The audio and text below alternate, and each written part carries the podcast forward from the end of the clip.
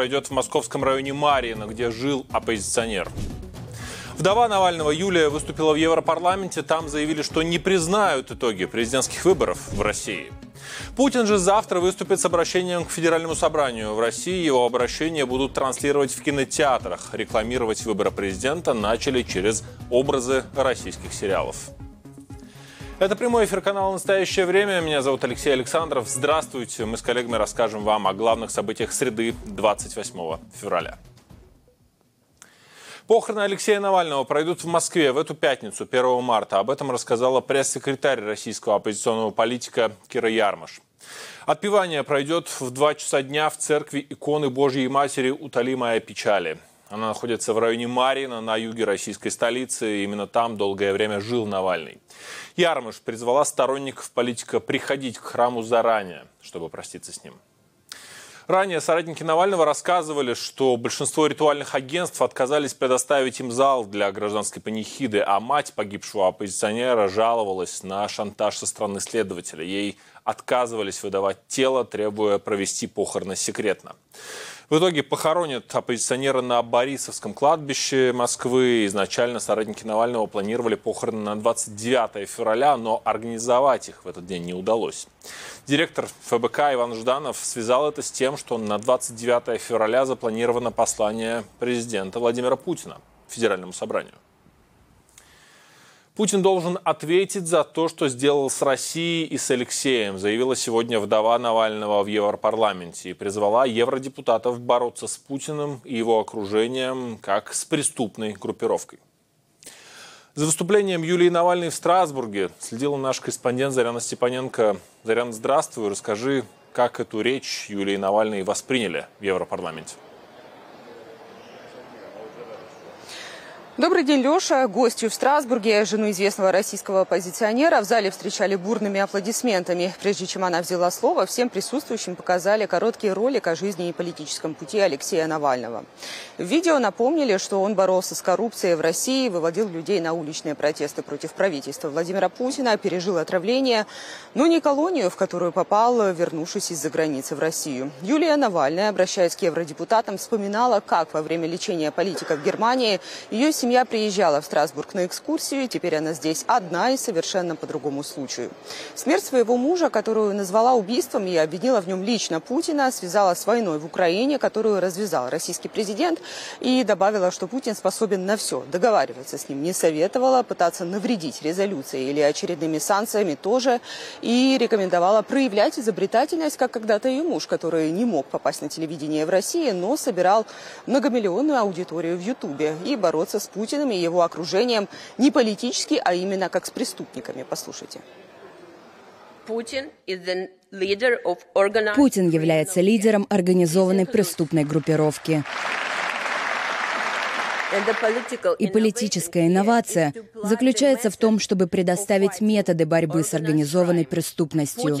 Путин должен ответить за то, что он сделал с моей страной, с соседней мирной страной, и за все, что он сделал с Алексеем.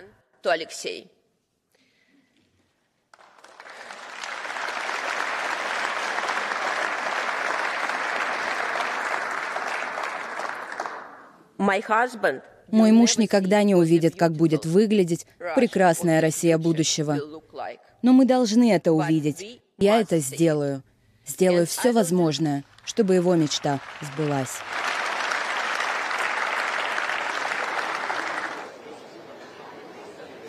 Выступление длилось меньше 15 минут. Навальную много раз прерывали овациями, и с трибуны Европарламента она вновь пообещала, по сути, продолжить дело своего мужа.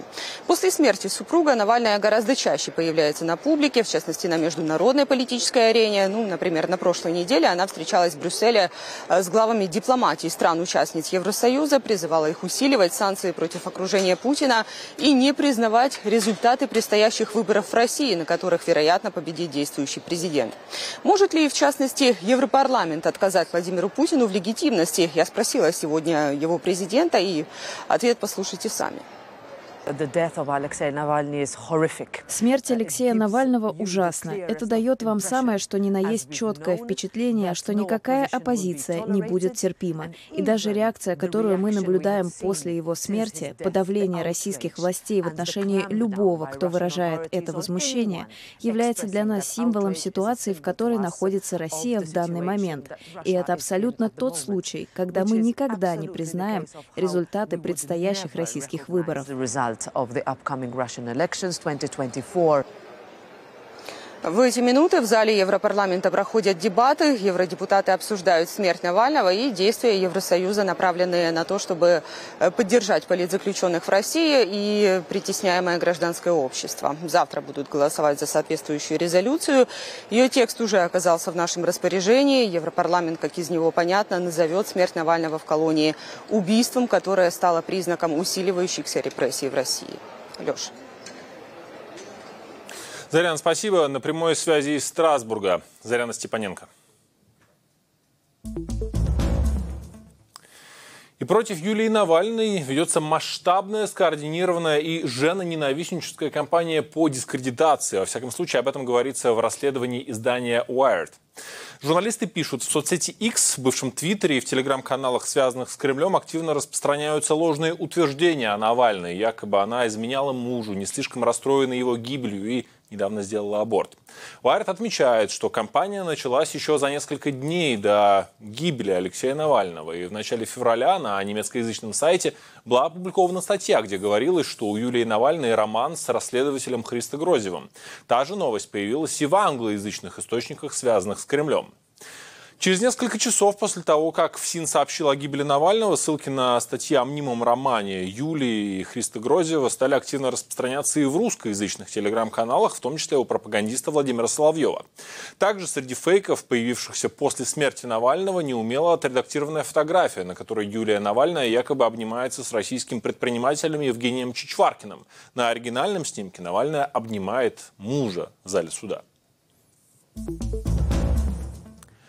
Съезд депутатов непризнанного Приднестровья принял обращение к России с просьбой принять меры по защите региона. Руководство так называемой республики объяснило такой шаг давлением со стороны Молдовы, международно признанной частью которой является эта территория. Какие именно меры должны реализовать Совет Федерации и Госдума России, авторы не указывают. В документе есть упоминание о том, что в регионе проживают более 220 тысяч граждан России. Глава так называемой ПМР Вадим Красносельский обвинил Молдову в попытке геноцида, частью которой он считает экономическое ухудш... удушение, прошу прощения, и насаждение языка. В Кишиневе заявили, цитата, «все разговоры в Тирасполе – это балаган». Конец цитаты. Ранее украинское издание «Европейская правда» писало, что в преддверии послания Владимира Путина Федеральному собранию власти Приднестровья могут попросить включить эту территорию в состав России. Вице-спикер так называемого парламента Приднестровья эти планы опровергала. Завтрашнее обращение Путина к Федеральному собранию будут транслировать не только на федеральных каналах в России, но и даже в кинотеатрах в двух десятках городов. Тем временем прийти на избирательные участки через две недели, речь о президентских выборах э, в России, теперь агитируют через образы популярных сериалов и мультиков. Подробнее в нашем следующем сюжете.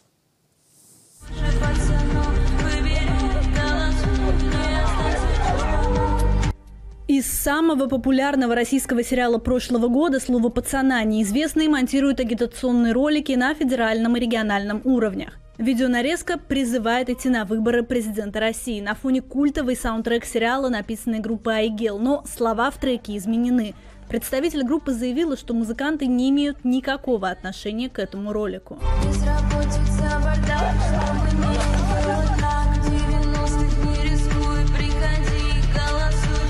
Агитационный ролик нарезан так, что оригинальные реплики героев сериала можно трактовать как призыв идти на выборы. Кто является автором и заказчиком видео, неизвестно. Аналогичное видео с нарезкой кадров из сериала и переозвучкой реплик героев появилось в Якутии. Ролик называется «Слово пацана. Бюллетень на асфальте».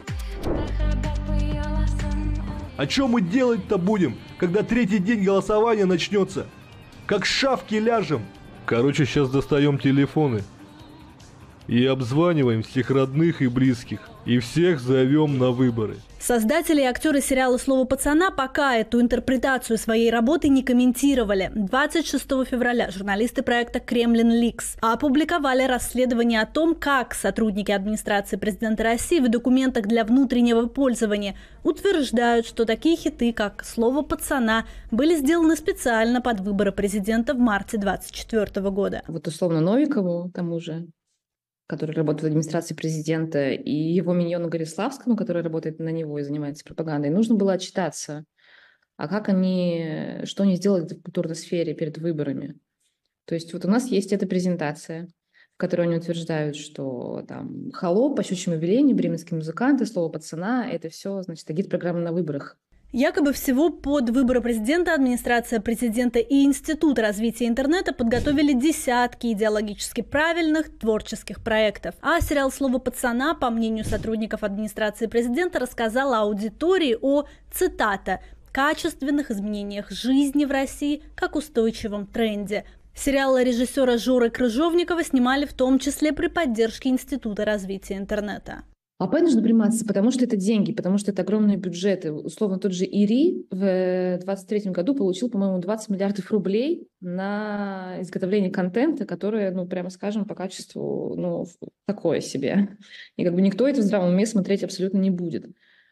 Поэтому им нужно как-то оправдать свое существование, оправдать свои огромные бюджеты. Агитационный контент к выборам подготовил и Союз мультфильм вместе с Российским фондом свободных выборов. Это специальная серия Простоквашина про голосование.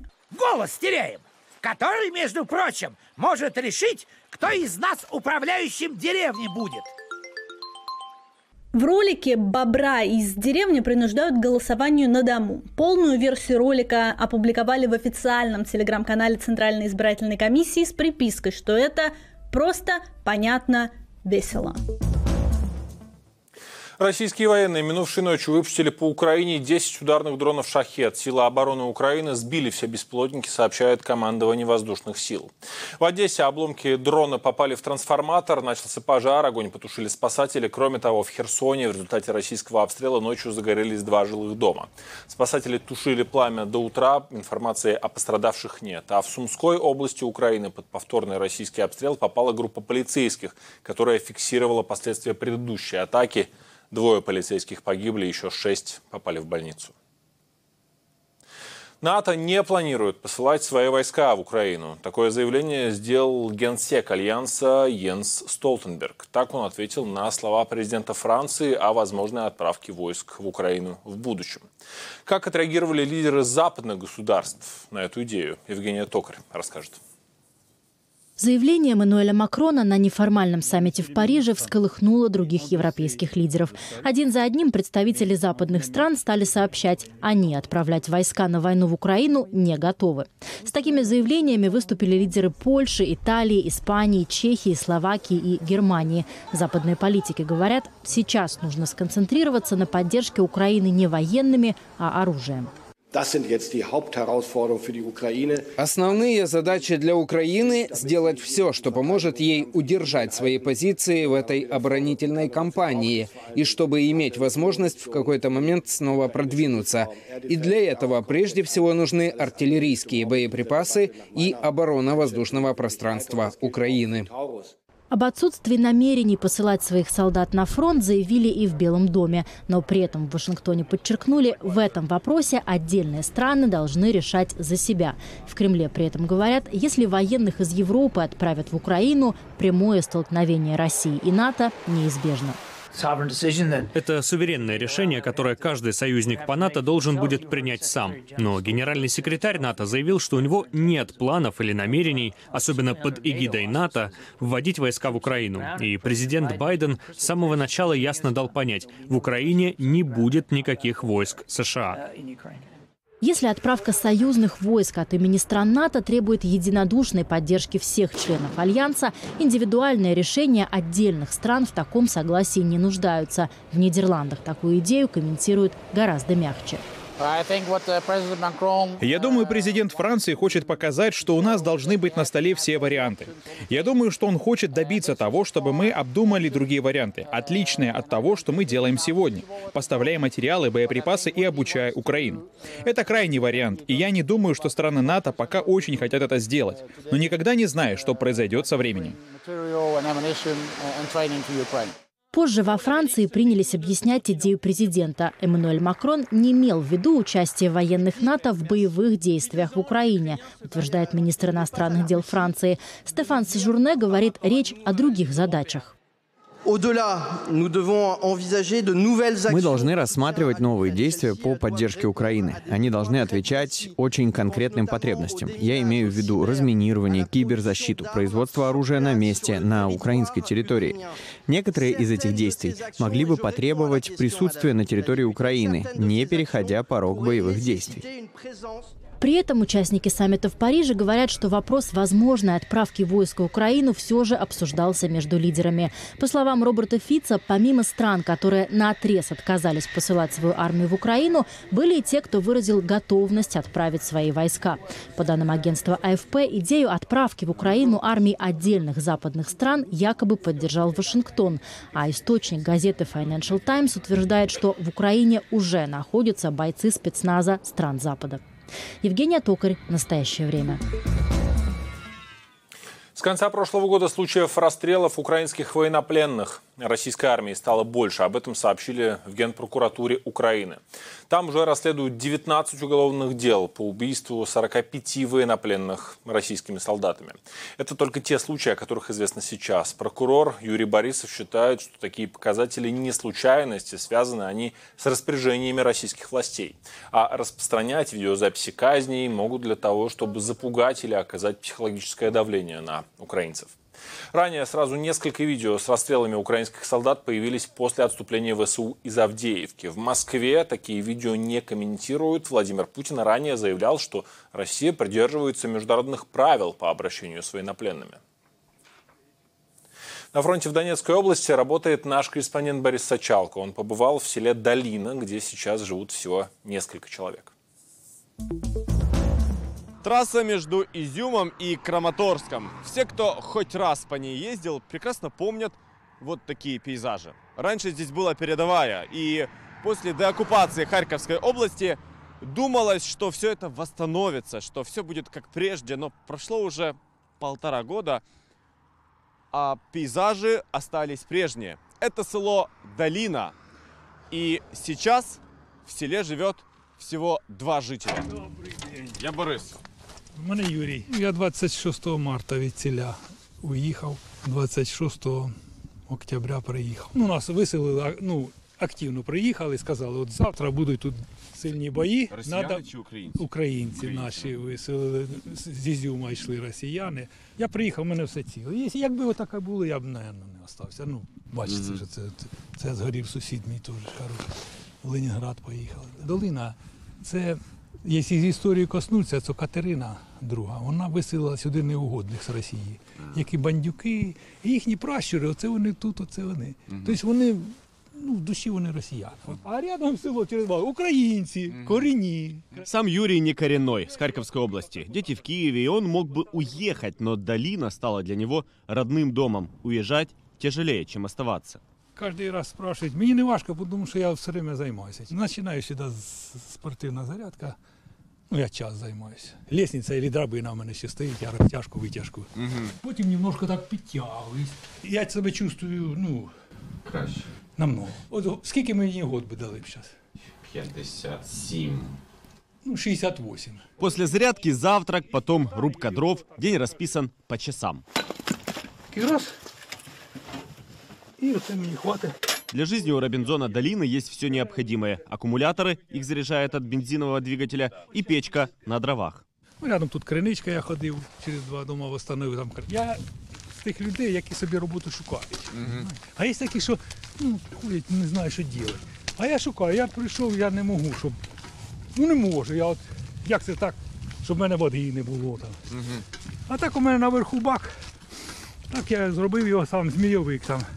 От туди йде, мене зараз тепла вода. Я прийшов, зараз душ прийняв. Угу. поможет. Недавно в село приехали волонтеры, закрывали разбитые крыши пленкой. Юра и показывал, где еще есть что закрывать, а где уже нет. А потом убирал последствия ремонтов. Это ненормально. Надо или прибрать, или ну. И доказывать, что посреди разбитого села вся эта работа лишняя, Юре нету смысла. Он уверен, село можно отстроить. А еще, говорит, можно сделать здесь музей войны, чтобы все видели, через что могут проходить люди. Проходить, но все равно верить в завтра, как не очень коренной, но такой влюбленный в долину Робинзон. Борис Ичалко и Сергей Декун. Настоящее время. Украина. В Минске до 1 марта проходит проверка территориальной обороны, формированием которой сейчас занимаются белорусские власти. Александр Лукашенко в своих заявлениях в последнее время наращивает милитаристскую риторику. Все чаще рассказывает силовикам о военной угрозе для Беларуси. Чем это вызвано и чего опасаются белорусские власти, расскажет Роман Васюкович. На совещаниях с силовиками Александр Лукашенко традиционно рассказывает о желании Запада и белорусской оппозиции военным путем захватить Беларусь. А в конце февраля политик заговорил так. Теперь нас буквально накрыло информационной волной так называемого предчувствия Третьей мировой войны, о котором только не сказал ленивый. И основания для опасения есть.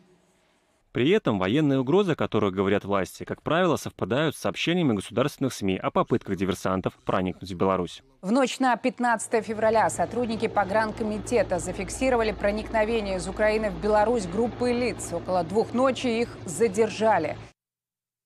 В Лельчицком районе Гомельской области введен режим контртеррористической операции. Население района просят сохранять спокойствие и подчиняться требованиям сотрудников силовых структур.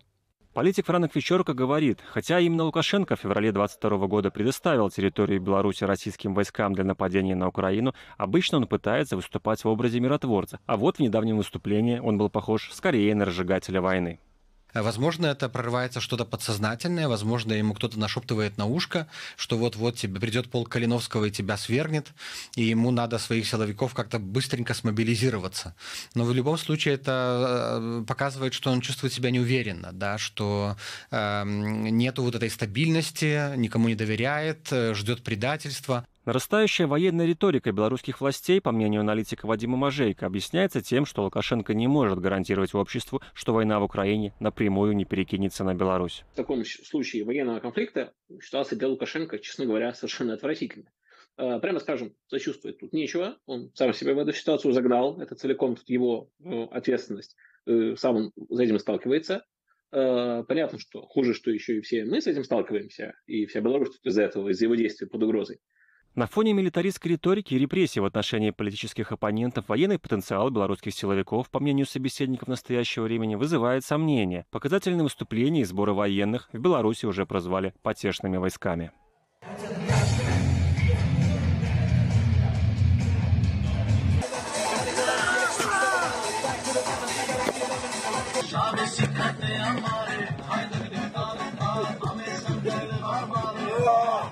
До 1 марта в Минске проходит проверка территориальной обороны, которая по закону созывается во время войны или в сложный период военно-политической ситуации. В тероборону зачисляются те, кто служил в армии и сейчас находится в запасе. Роман Васюкович, Андрей Ярошевич. Настоящее время. Это все новости к этому часу. Оставайтесь на канале «Настоящее время». Не забывайте поставить лайк этой трансляции в YouTube, если вы смотрите нас не из России, Беларуси или с оккупированных территорий Украины. Меня зовут Алексей Александров. Я желаю хорошего вам дня. До встречи.